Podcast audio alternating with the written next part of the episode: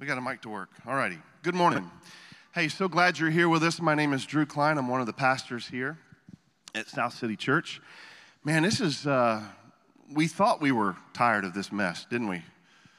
Until it hit us again in the, in the knees and knocked us to our, our, our, our faces and to a, dropped us to a place where we had to seek the Lord. This has been a tough tough two years, and in the last just little bit, it seemed like it's ramped up another notch or two. My family has been sick with COVID, um, started about a month ago, and finally we are out of the clear, and uh, praise the Lord for his kindness to, to bring us back to health.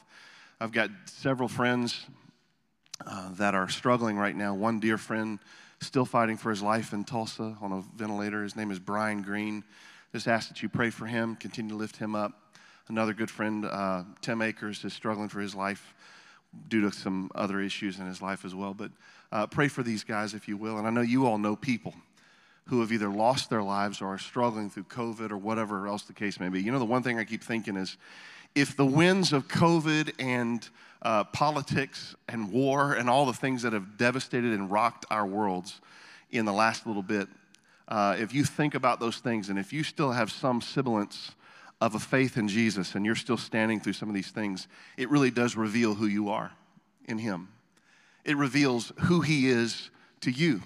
Because a lot of times in these moments, we, uh, we don't know what to do. And we turn to the idols that we have closest to our hearts. And so I pray that that would not be true of us, that we would be turning to Jesus with everything we have in this time. Hey, listen, we're glad you're here with us. If you're new to us, thanks for being with us. We're glad you're here.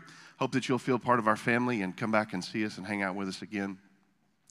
Uh, this is a loving, loving family, and uh, we are weathering this storm together by the grace of God. Last week we talked about uh, the prayer of mission, the fact that um, when mission is taking place in the early church, uh, the church is surrounding that mission by prayer. We saw a lot of different examples, and today, even now, we pray that God would be with this mission that has, that has been given to me, been given to you. If you know Jesus, you've been given the mission to take Jesus to the ends of the earth. But that doesn't just happen out of uh, knowledge or a good message or good rhetoric or good conversations or your ability to persuade somebody to believe something. The Bible says in John 6 44 that only the Father draws someone to himself. And so we pray to the God of mission Lord, would you draw people to yourself so that they would know you that they would see the, the beauty of what it means to know you, right? That, that's what we talked a little bit about last week. Uh, let me ask you this question this morning and see what you, what you say. What, what would you say was the mission of Jesus when he came to the earth? What, what was his main objective? Father's will, yes. I, will tell you what I, I would say that I think if, without thinking too much about it, I would say, well, he came to die right? Even his name means to save his people from their sins. And at a deeper level, yes, he said, Lord, your will, not mine. So I, I, would say that's maybe the main thing that he came for, but did you know it's not the only reason he came? I was at a conference a, few, a couple months ago, and we were talking about this verse of scripture we're going to look at in just a second. And it was so interesting to me because we were talking about the fact that Jesus had other assignments besides dying on a cross. And, and, I looked at it and I thought, wow, that's, that's absolutely true. You start looking at all the things that Jesus did. In fact, let's look at that text together. If you'd look with me in your Bibles, John 17, verse 4 is going to start. So we're going to look at a lot of scriptures today, but I want us to kind of let this be the point of conversation that we begin. John 17, 4, let me give you a little context on this. Jesus is with his disciples. Uh, right before this, at the end of uh, chapter 16, Jesus says this, which I would even relay to you as well. He said, uh, In this world, you're going to have trouble. But don't worry because I've overcome the world. Isn't that good to, to be reminded of? In this world, we will face unbelievable troubles. But Jesus has overcome the world. And right after that, we go, he goes into chapter 17, in essence. He's continuing to, speak with the disciples. And so he, he begins this prayer, this beautiful, beautiful prayer. And he gets into this prayer and he gets down to verse 4. And Jesus says in his prayer, I glorified you on earth, having accomplished the work that you gave me to do. Now, this was before, obviously, Jesus gives his life on a cross, right? So the question that we have to ask is what is that work? What are the things that he accomplished? This is before he dies on the cross. And, and, and yes, I would say that was probably the greatest work he would do on earth, but Jesus said he's accomplished the work that, that God had given him. This is what I want us to look at today because I believe when we pray to the God of mission, just like we talked about last week, and we see that he's the God of mission because he sent his one and only son to die on a cross for us, right? So whoever would believe in him wouldn't have to perish but have everlasting life. Jesus had a mission, and it was more than just dying on a cross. And so, as his people, how do we join with him in this mission? And what are those things that he did, all right? Would you pray with me as we get into this message and look at those assignments that the Father gave him? Father, we love you. God, thank you for this morning. Thank you for the privilege of breath in our lungs. All the days of our lives, God, you have been so, so good. And so we, we don't take it for granted, God, that we have health to be here. God, thank you. Lord, I pray that you would continue to be with our church people, continue to heal those struggling with COVID and other issues. And God, I pray that you would continue to move in us as a church, to make us a church that is uh, empowered by your Spirit, accompanied by Jesus Himself on this mission. And God, that you would, you would place in our hearts a desire to see people come to know you, Lord, as their Savior. Father, forgive us where we failed you. And I pray that today you would lead us into all truth by the power of your Holy Spirit, that you would increase today that you would give me strength to get through this message today physically, and that I would decrease, oh God, and that this day would be about you and what you want us to be and who you want us to be. We pray it in the precious name of Jesus. We say amen. Amen. Last week, as we talked about uh, the God of mission, I thought this is a great quote from the guy that I was in the conference with. His name is Dr. Dave DeVries.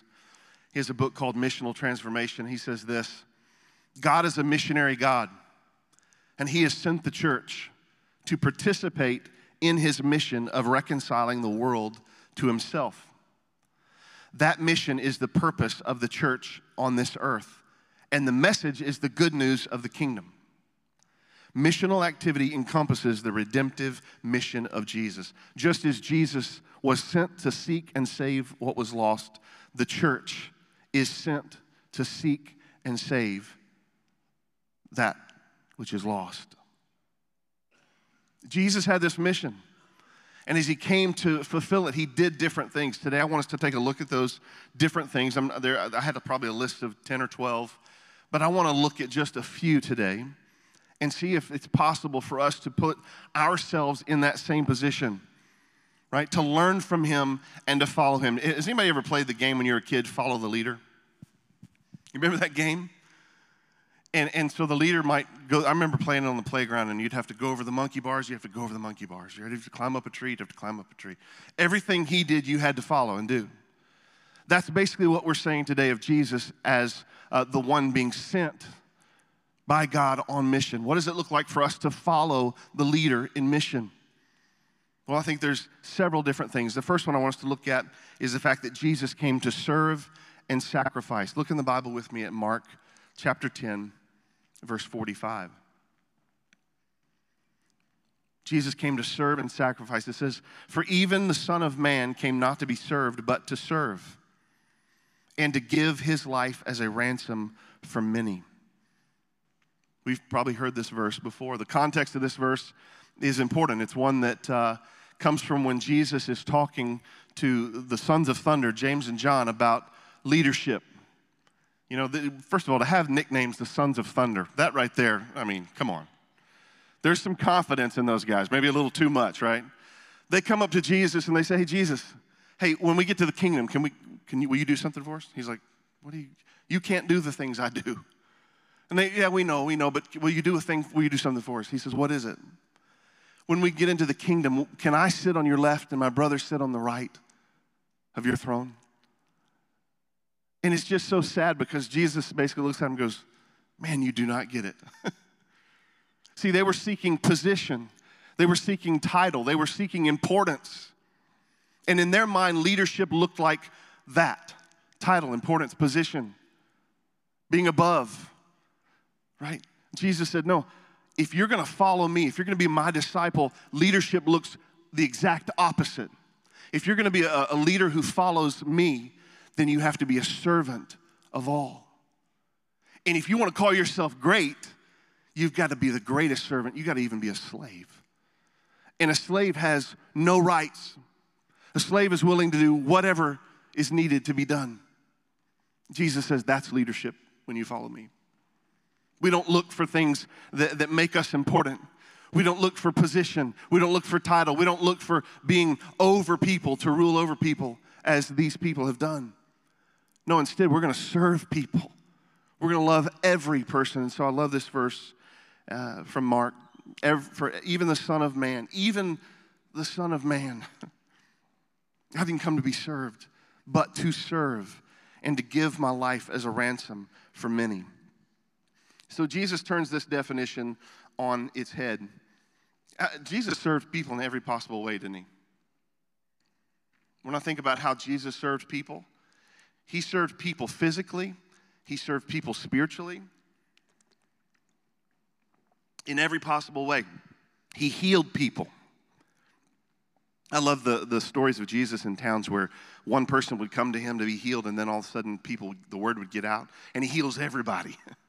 and then the disciples have those same kind of stories of the miracles that God allowed them to do. But Jesus, he healed people, he cared for people's physical needs, he fed people. A story of him feeding 4,000, which really was probably more like 12 to 18,000 because the 4,000 were only men, they only counted men right? There's another story of him feeding 5,000. That's only the men. This could have been up to 20,000 people with women and children. They're outside of the city, they're outside of a place where they could readily get something to eat. And Jesus says, Well, what do you have? Let's feed them. He loved people enough to serve them in their physical needs. He washed the disciples' feet. Right? This is a physical need that they had, and, and I love it because it's also uh, a story, it's a lesson about leadership. If the creator of the universe is willing to get on his hands and knees and wash the feet of those he created, what does it look like for you in your leadership? Mom, dad. Right? What, what does it look like for you? Are we willing to serve people the way Jesus served people? He served people's spiritual needs, didn't he? He, he cast demons out of people, and that's meeting both physical and spiritual needs. I think about these stories of Jesus and these different stories that he comes up to. I thought of three right off the bat. My family's been watching The Chosen. I don't know if you've seen that, but it's, it's such a good show. It's such a good representation, and it gives you a real insight of what it could look like, right, for these uh, disciples to follow Jesus. And one of the stories they tell is the woman at the well. And what's so beautiful is, you know, the woman at the well was a Samaritan woman, Jesus is a Jew. They never came together. There was a great hatred, a great bias, a great prejudice. And so Jews wouldn't go through their land. And yet here's Jesus going through Samaria for this appointment with this woman. So she's got a few things against her. Number one, she's a Samaritan, and yet Jesus makes his way to her. Number two, she's a woman. Jewish men and, and, and Samaritan women didn't speak very much. And yet Jesus says, Hey, would you draw me some water? And number three, she was a sinner. She was an adulterer. She, she was potentially a prostitute.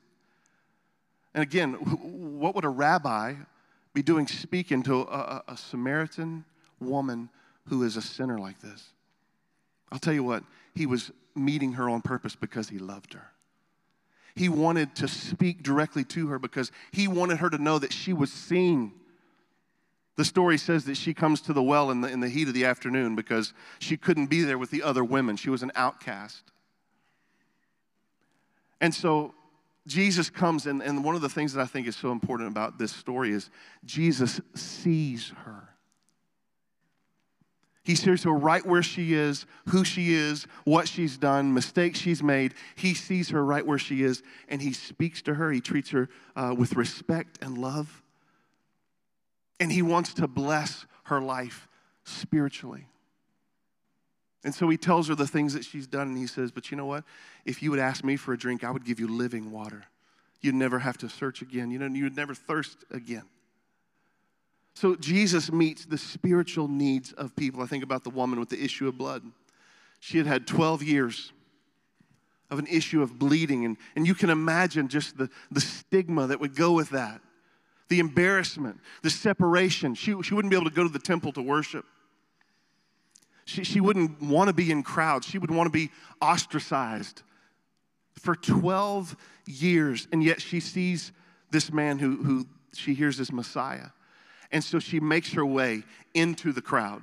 She makes her way through the, the tightest passage possible with his people all around him just to get her hand in, just to touch his garment. And if she can just touch his garment, she believes that he'll heal her. And as soon as she touches his garment, Jesus realizes, even though there's tens of people around, all these people around him, he says, Somebody touch me. The disciple says, Well, there's a lot of people that are touching you. He goes, No, no. Power left me.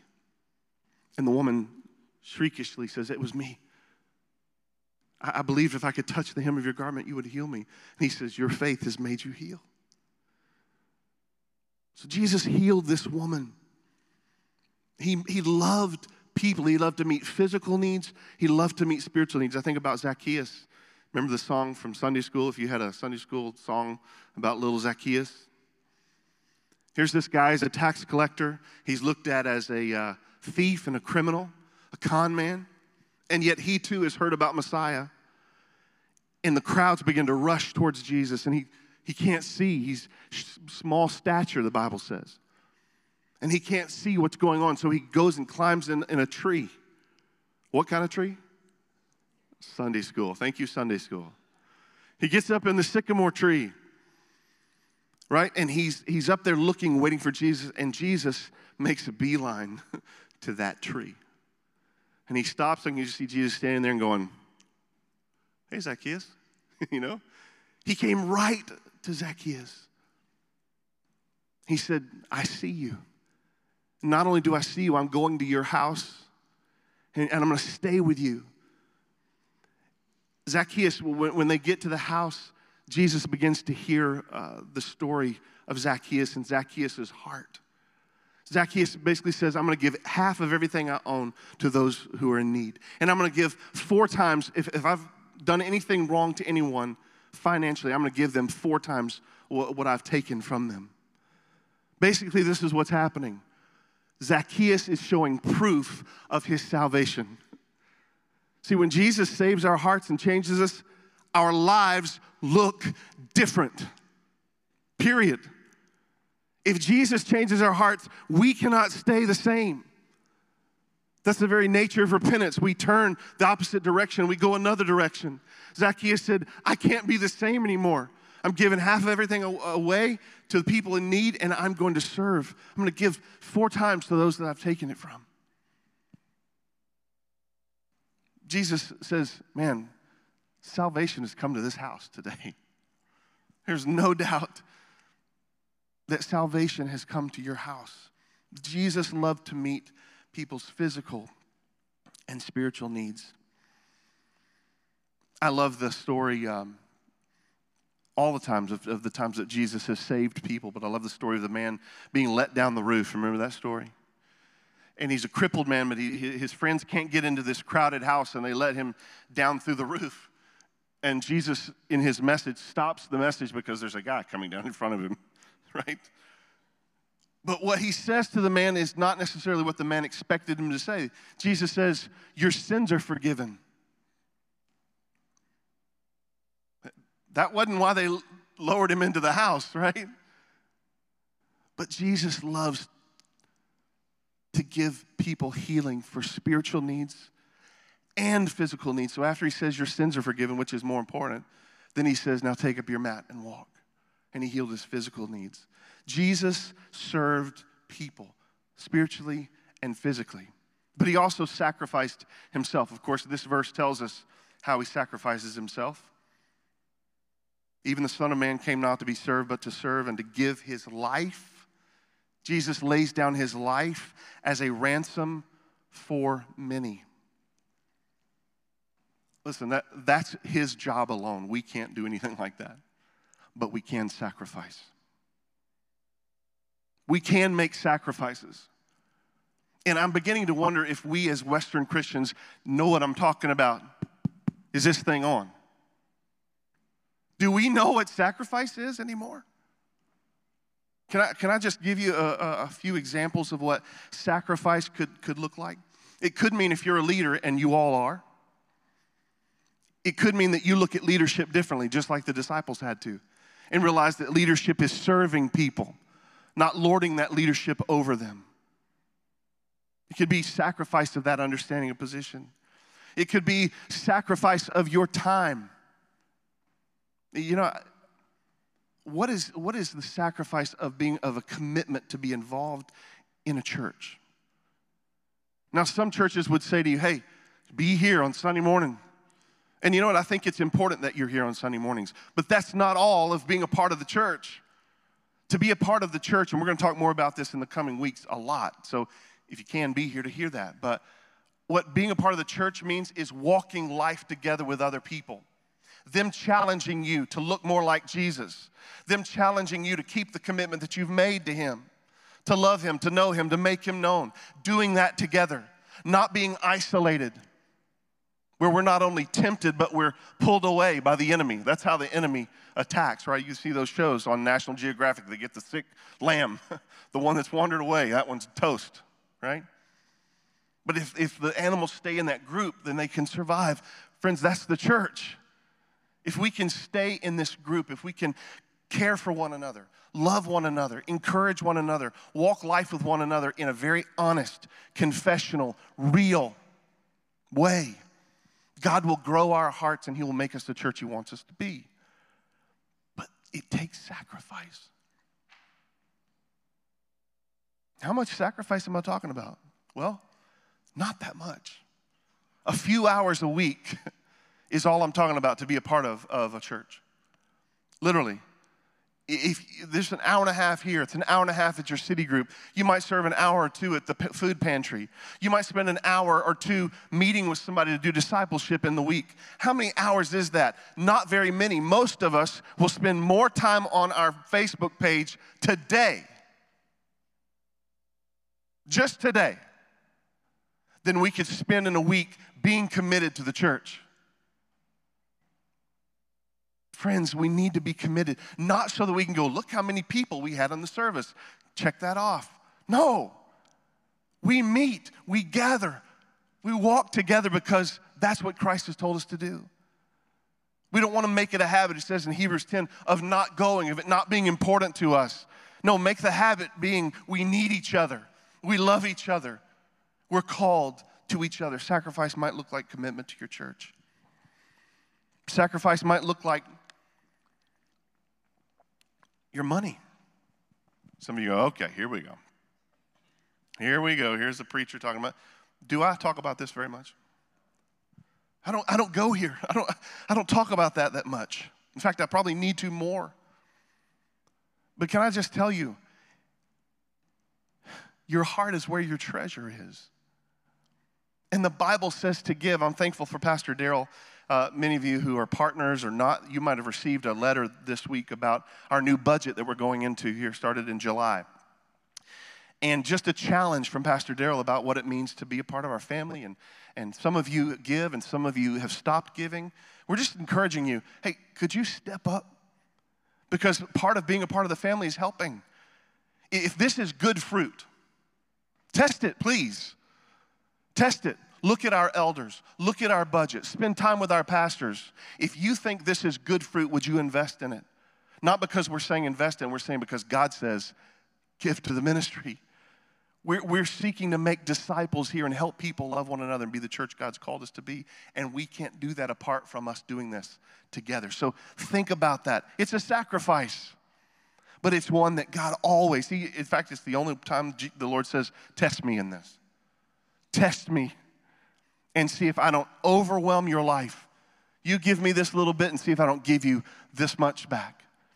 Caring for you, loving you, protecting you. Sometimes our money is a sacrifice, and every time we give, it's part of our flesh to go, uh, it's, it's, it's hard sometimes. But our treasure is where our heart is.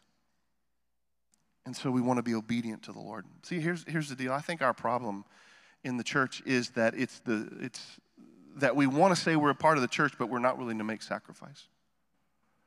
We want to say we're a Christian, yet we're, we're, we're not willing to make changes that look like we're Christians.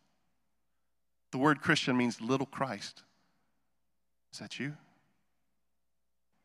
Is that me?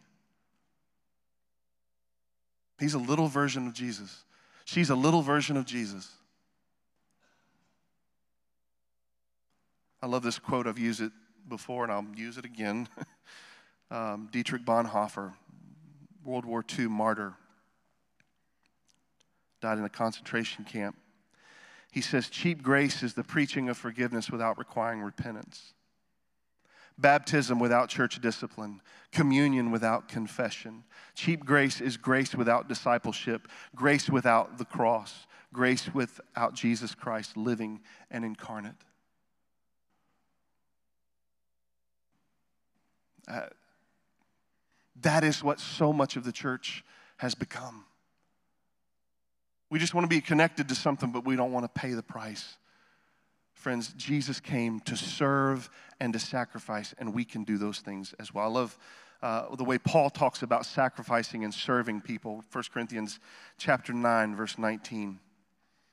He says, For though I am free of all, I have made myself a servant to all, that I might win more of them. To the Jews, I became a Jew in order to win Jews. To those under the law, I became as one under the law, though not being myself under the law, that I might win those under the law.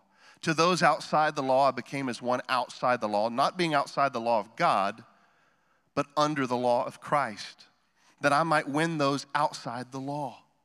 To the weak, I became weak that I might win the weak. I have become all things to all people that by all means I might save some. I do it all for the sake of the gospel, that I might share with them in its blessings.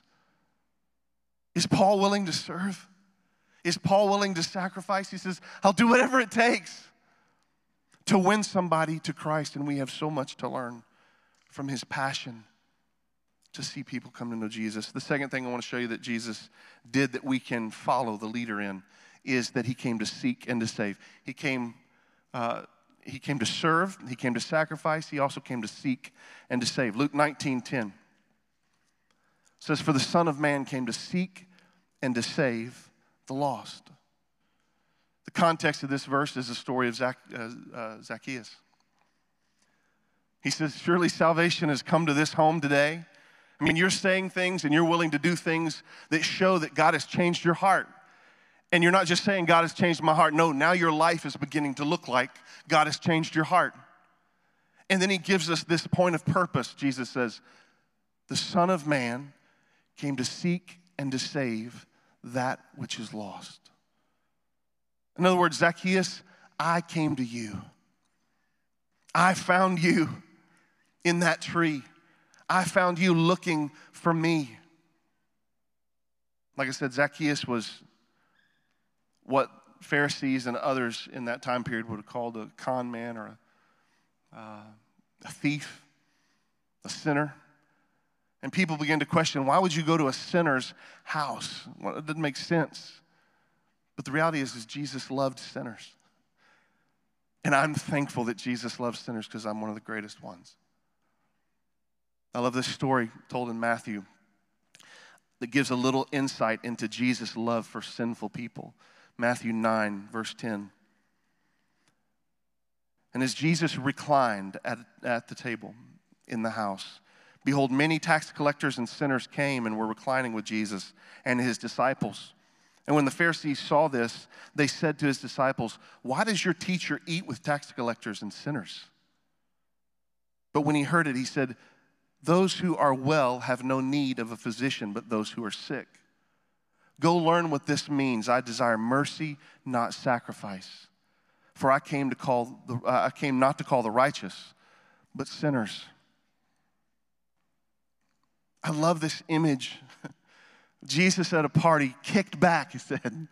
He's kicked back with sinners. He's enjoying spending time with people. Do you know why? Not because Jesus likes to be around sin. No, I think God doesn't want to be around sin. But he loves to be around people who know they're sinners. People who know they can't stand on their own righteousness and they say, Lord, I need you. They could be the greatest of all sinners, and Jesus would love to be with them because they understand grace. That's not who the Pharisees were. The Pharisees thought that they provided their own righteousness. Isaiah says, Our righteousness is as filthy rags. Paul says in Romans 3, there are, there are none who are righteous, no, not one. We have no righteousness. And you know, I think it's been interesting all these years I've, I've heard this story and, and, and heard Jesus sort of differentiate. No, I, I, I didn't come for the righteous, I came for sinners. And there's sort of almost an implication that, he, that there's this sense of saying, uh, don't worry about you. You're the Pharisees, you're the righteous. That's not what Jesus is saying. Jesus is not saying the, the Pharisees are righteous. He's not saying the Pharisees are the healthy ones, and I'm here with the sick. Because in the Sermon on the Mount, Jesus says specifically, unless your righteousness is greater than that of the Pharisees, you will not enter the kingdom of God, right? So he's not saying, I didn't come for you. He's saying, I came for all of you sinners, including you. That's what Jesus is saying. But the Pharisees don't hear it because they don't believe it. They think they can stand in their own righteousness. I've kept the rules, though they didn't. I followed the path, though they hadn't. They needed as much grace as the sinners at the party. Jesus was saying, You could come on into this party because you're as big a sinner as they are. And yet they didn't see it. What's interesting here is Jesus' willingness to go where sinners are at. Jesus will go where sinners are. Here in this, in this story, in this party, he goes to be with them. And like Jesus, we need to learn this morning we have to go. We're, we might not otherwise go. We have to be willing to go into places we might not otherwise be willing to go. Other parts of town, other establishments that we might not normally would be in. We have to just be willing to not judge people the way the Pharisees did, but instead come alongside them and say, Oh man, I'm just like you. but can I tell you the difference in me and you? I understand the benefits of salvation.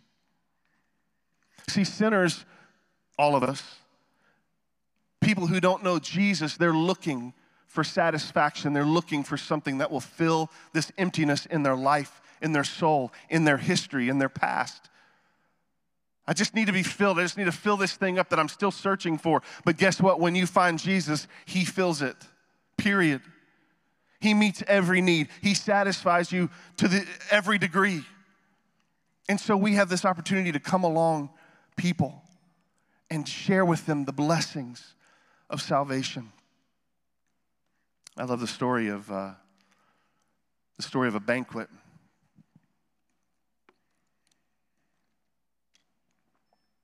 Jesus tells this story in Luke 14.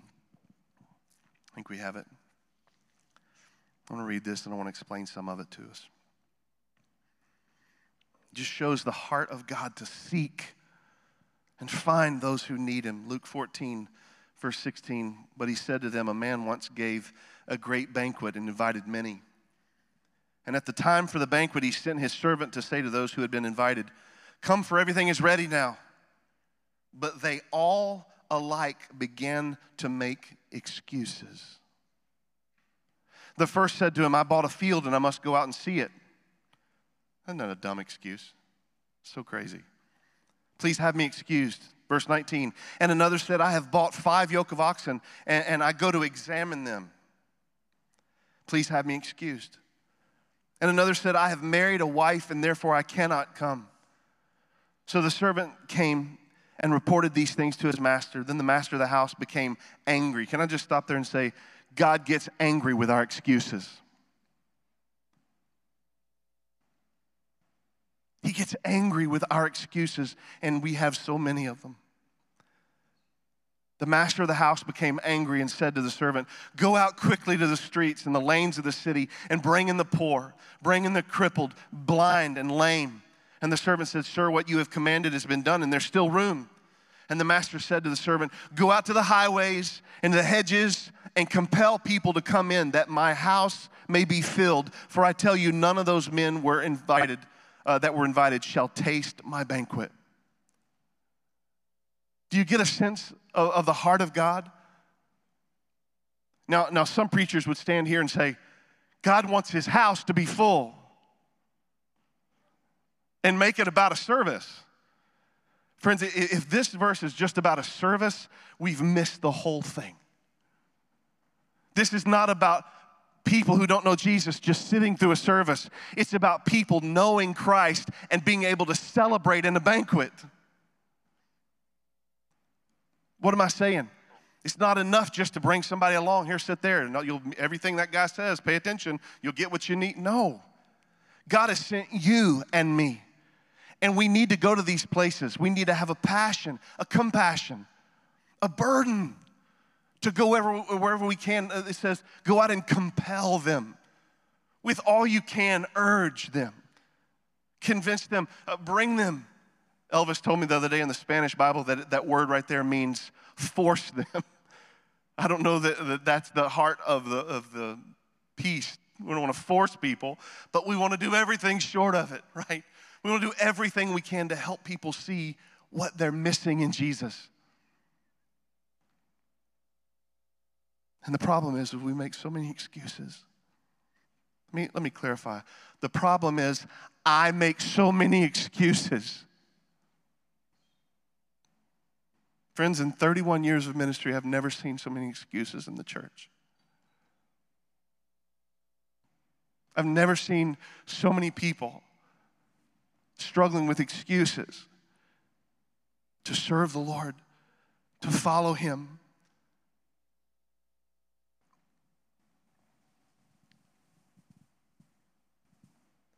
I think it's time that we stop giving excuses and start being on mission with Jesus. I'm not talking about some religious program. I go to be a part of a program. No. I'm talking about a passion in our hearts and souls to see people redeemed from hell. That's what I'm talking about. And not only redeemed from hell, but have a life. Jesus said, I've come to bring you life, and I bring it abundantly. The thief comes to steal, kill, and destroy, but I come to bring life. Do we want to see people have life? Do we have a passion for that? Do we have a desire in our hearts? In the, in the back today, when you walk out, you'll see there's a board back there that says From Death to Life. And there's some post it notes and tape and a pen. If there's somebody on your heart who doesn't know Jesus, would you write their name? You can write their first name or you can write their whole name, whatever. If there's somebody on your heart that needs Christ, would you write their name on there and put it on the board so that we can begin to pray with you? That we can be intentional about the conversations that we're having for them? my prayer is that God would give our church, every one of us, a heart for people who don't know Christ. Look what Paul said in Romans 10:1. He said, "Brothers, my heart's desire, my heart's desire and prayer to God for them is that they may be saved." Watch this. It's my heart's desire and prayer that they may be saved. Is that your heart's desire? in, in the last seven days, have you thought about one lost person? In the last seven days, have you prayed for one lost person?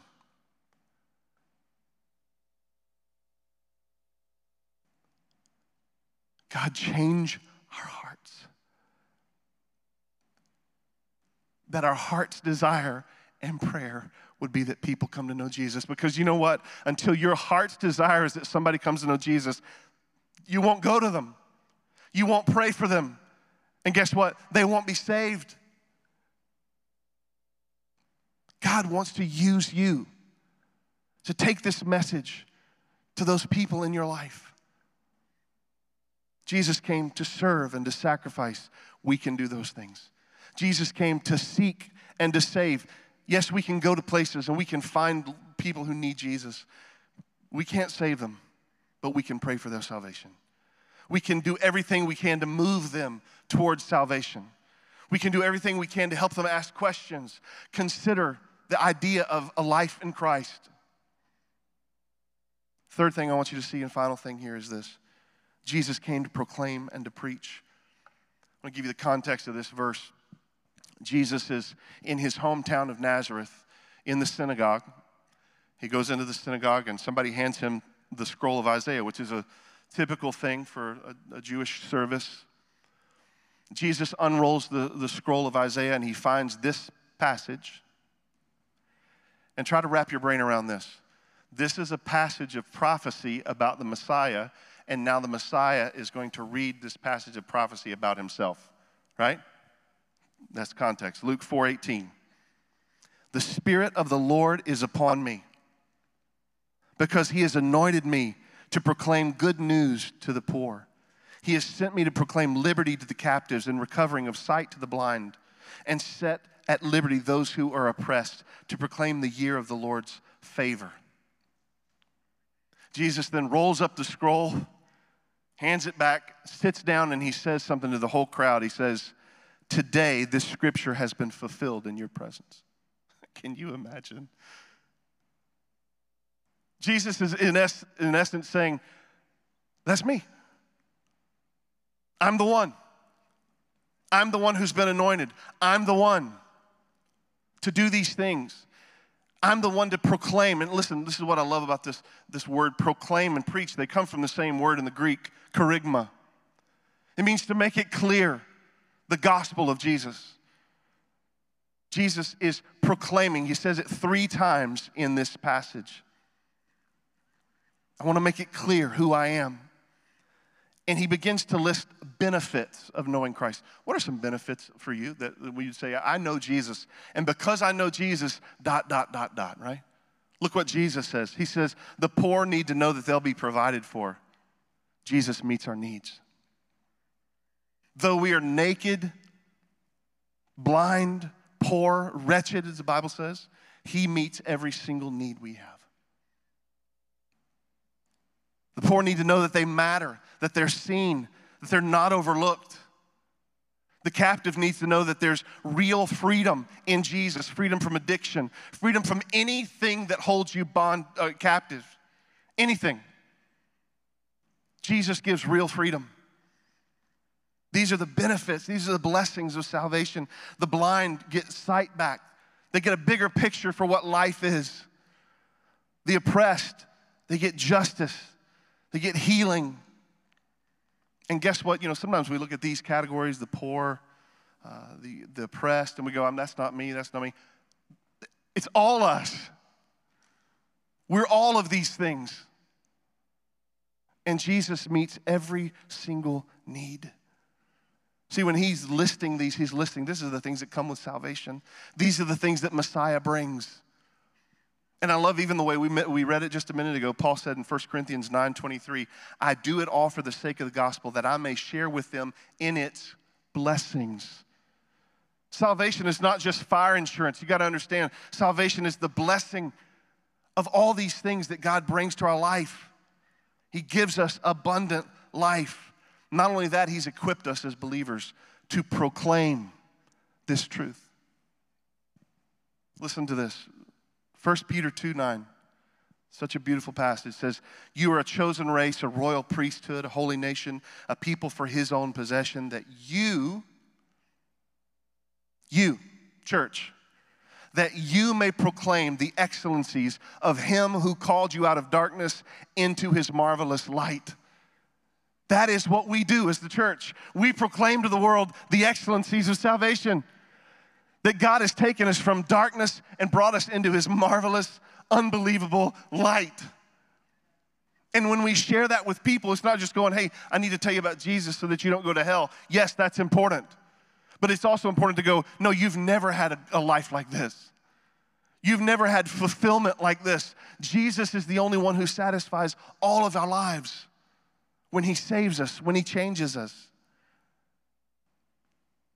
When we follow Jesus, the blessings of following and knowing Him salvation, grace, forgiveness, abundant life, joy, purpose, purpose of every breath, of every day. Many of us go to work and we come home and we do our routine. Sometimes you sit there and go, What's it all for? Can I just tell you, if you're in that rat race and you don't understand your purpose, it's because you haven't found it yet. But there's breath in your lungs because there's purpose for your life. Find out what your purpose is. He gives us peace that nothing else gives, and He gives us the privilege of being on mission with God Himself. Here's the last thing I want to say Jesus came not only to proclaim, but He came to preach. We can proclaim to those we know, to those we reach out to, to those we seek out, to those we serve, to those we sacrifice for the blessings of God. We can proclaim these things. But we also preach, we also tell them who Jesus is. Jesus said in, in uh, Luke 4, it was, a, it was a day he departed and he went into a desolate place, and the people sought him and came to him and would have kept him from leaving. But he said, I must preach the good news of the kingdom of God to other towns as well. I got to go. For I was sent for this purpose. And he was preaching in the synagogues of Judea. Jesus gives us the example of preaching the good news and not just staying in one place, but taking it everywhere we can. We have to go. We have to be willing to go. Some of you say, hey, I'm not a preacher. I didn't sign up for that. Let's see what Paul says about that. Romans 10, verse 13. He says, For everyone who calls on the name of the Lord will be saved. Is that you? Are you in that group of people? Everyone who's called on the name of the Lord will be saved? If you are, continue to listen to what he says. Verse 14. How then will they call on him in whom they have not believed? And how are they to believe in him of whom they have never heard? And how are they to hear without someone preaching? And how are they to preach unless they are sent? They, that's you. If you've called on the name of the Lord, then God has a plan and a purpose for your life to see other people come to know Jesus as a result of your willingness to go. As a result of your willingness to serve people we, we have opportunities to do that in the food pantry. Just today, we had a homeless man sitting on our, on our walkway. And several of us went to him and said, Hey, we hope you'll come to worship with us. We would love it if you'd come inside. His shirt's unbuttoned. It would have been interesting looking at a shirtless man through the message. But we said, Come on in, be with us. We have to be willing to serve people, not turn them away. Love them right where they are in the mess that they are. And if you don't know Jesus today, your mess may look different than his, but you're still in a mess. We have to be willing to serve and sacrifice. We have to be willing to seek, find them, and move them towards salvation, pray for their salvation. We have to be willing, so willing, to proclaim all the goodness of God's salvation in our own lives how he ta- he's taken us from darkness to life. And let me tell you about all the benefits, all the excellencies of him who's done that in my life. And we have to be willing to preach Jesus. And no other name under heaven by which men must be saved. May we be willing to go, friends.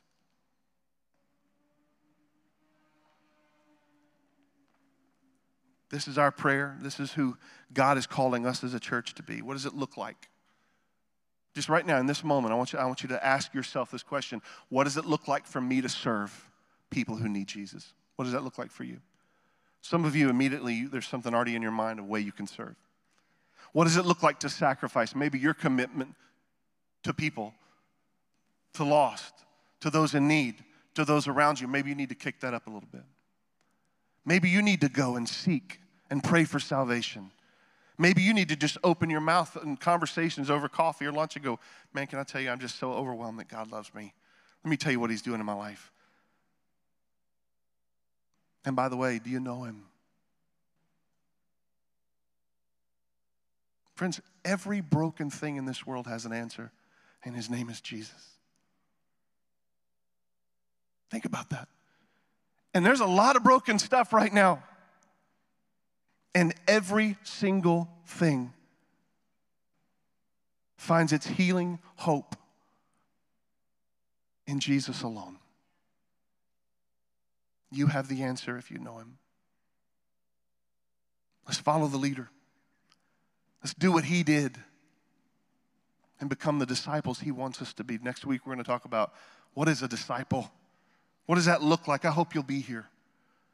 I hope you'll journey with us in becoming the church that makes disciples and multiplies this gospel for His glory.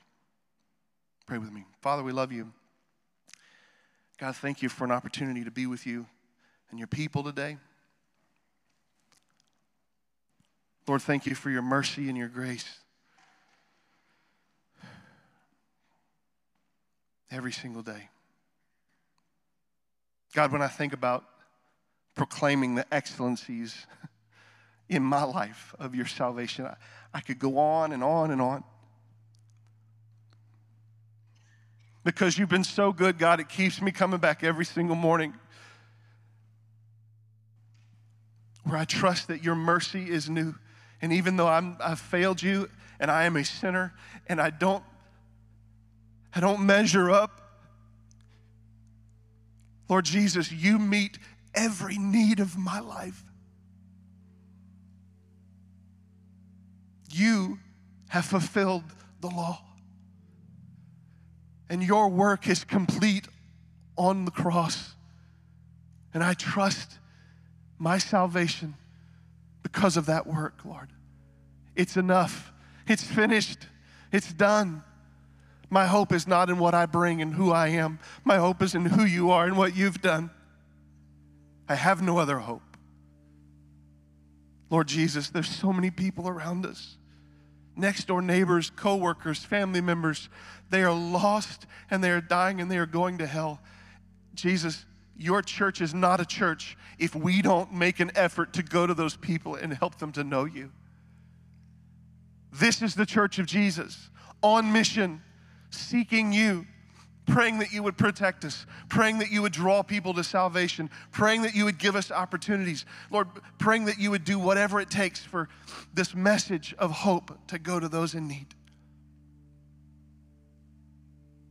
God, I believe you're doing so many things in our world right now that, that are causing every one of us to seriously look at what we believe. What, what are we truly made of? And God, I know if I look at my life, there's nothing there but you. I have no hope apart from you. Lord, would you give us the privilege of being on mission with you? Lord, this week, would you give us courage? Not only opportunities, but courage to go further, to talk further, to have conversations, to see people with questions Lord, we may not have all the answers, but we can pray with them. We can share our story. Would you give us a heart and a, compassion, a heart's desire and a prayer for people to know you, Jesus? Lord, we love you. Make us the disciples you want us to be. Help us to be a people not seeking cheap grace, not wanting to be a part of something without sacrifice, but Lord saying, No, I'm going to give my life. As for me and my house, we will serve the Lord. We will follow you. We will, we will die for you if that be what you call us to. God, give us that strength. We love you. We bless you. If anybody's in this place today that doesn't know you, Lord, I pray that they would come and they would seek to find you, seek to know you. Lord, if anybody's struggling in their relationship with you, if anybody's struggling with a, a question or a fear, weariness, Lord, may they, may they find hope in you. You're the only one who satisfies. And so we rest in you. We pray it in Jesus' precious name. Amen. Amen. Would you stand with me?